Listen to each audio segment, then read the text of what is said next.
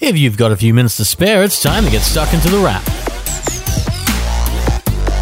For the last week of April 2019, you're listening to The Wrap, Australia's fastest technology roundup. A roundup that looks at gadgets that might be coming to your hands real soon, especially if you're an early adopter. Not everyone is, mind you. Most people choose to wait until products have been tested before they part ways with money, biding their time as going with what they know, you know, what really works, before they spend on something new. That's probably smart, especially since new technology, really new technology, can take some time to iron out. There are bugs, design quirks, and of course it can be expensive to start with, and so unless you're a proper early adopter, you might not want to feel the sting of being an early beta tester. And that's a feeling some people might be feeling from Samsung this week, because while it launched the first foldable phone last week in America, it has quickly pulled back and delayed launches in much of the rest of the world. Like Australia, because while we were supposed to see the Galaxy Fold in the next few weeks, now we might be waiting a little longer as problems start to emerge. Last week it was a screen layer that looked like a screen protector, but did some serious harm if you removed it. This week it's worse,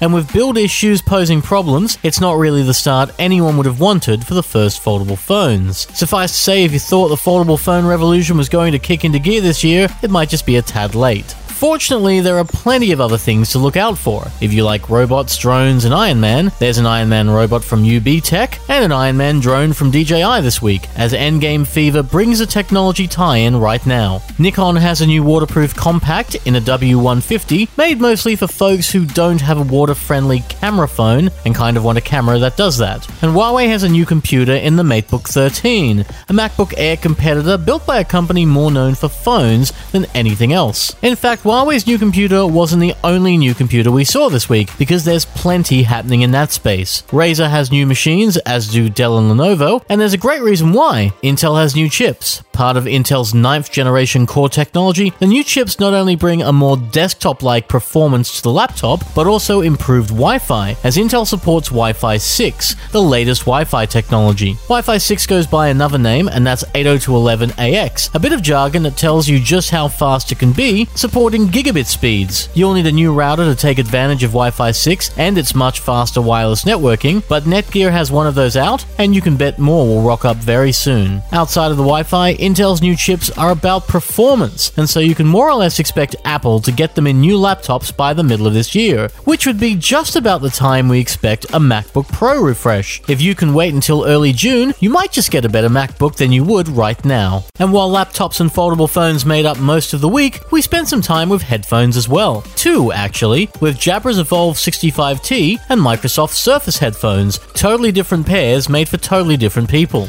Microsoft's wireless Surface headphones feature a style more like a Surface Pro tablet, with a grey look that's cool and just a little retro. There are rotating controls on either ear that let you dial in volume and noise cancellation, and they have a very warm sound, almost like you're listening to music on a pair of very nice speakers. The volume level is quite loud, and while the noise cancellation is good, it's not the best we've ever heard. Still, Microsoft Surface headphones are quite good for a first effort, even if the app is bizarrely only available on Windows. Seriously, the app doesn't exist on iPhone or Android. Jabra's Evolve 65T are a little more inconspicuous, and they sit in the ears like last year's Jabra Elite 65T. In fact, they're basically the Elite 65T. They look like they're the same wireless and cordless in earphones, they feature the same case, and they sound pretty much identical. That means they're great, but because the Evolve 65T earphones are made for business and are quote unquote unified communication certified, they are very expensive expensive. That's a point you can make for both the Jabra Evolve 65T and Microsoft Surface headphones, because at $605 for the Jabra and 500 for the Surface headphones, it's simply hard to recommend either, because there's simply better value for each category out there. Jabra's Elite 65T and Sony's WH-1000XM3 are better value respectively, which is probably where we'd look right now.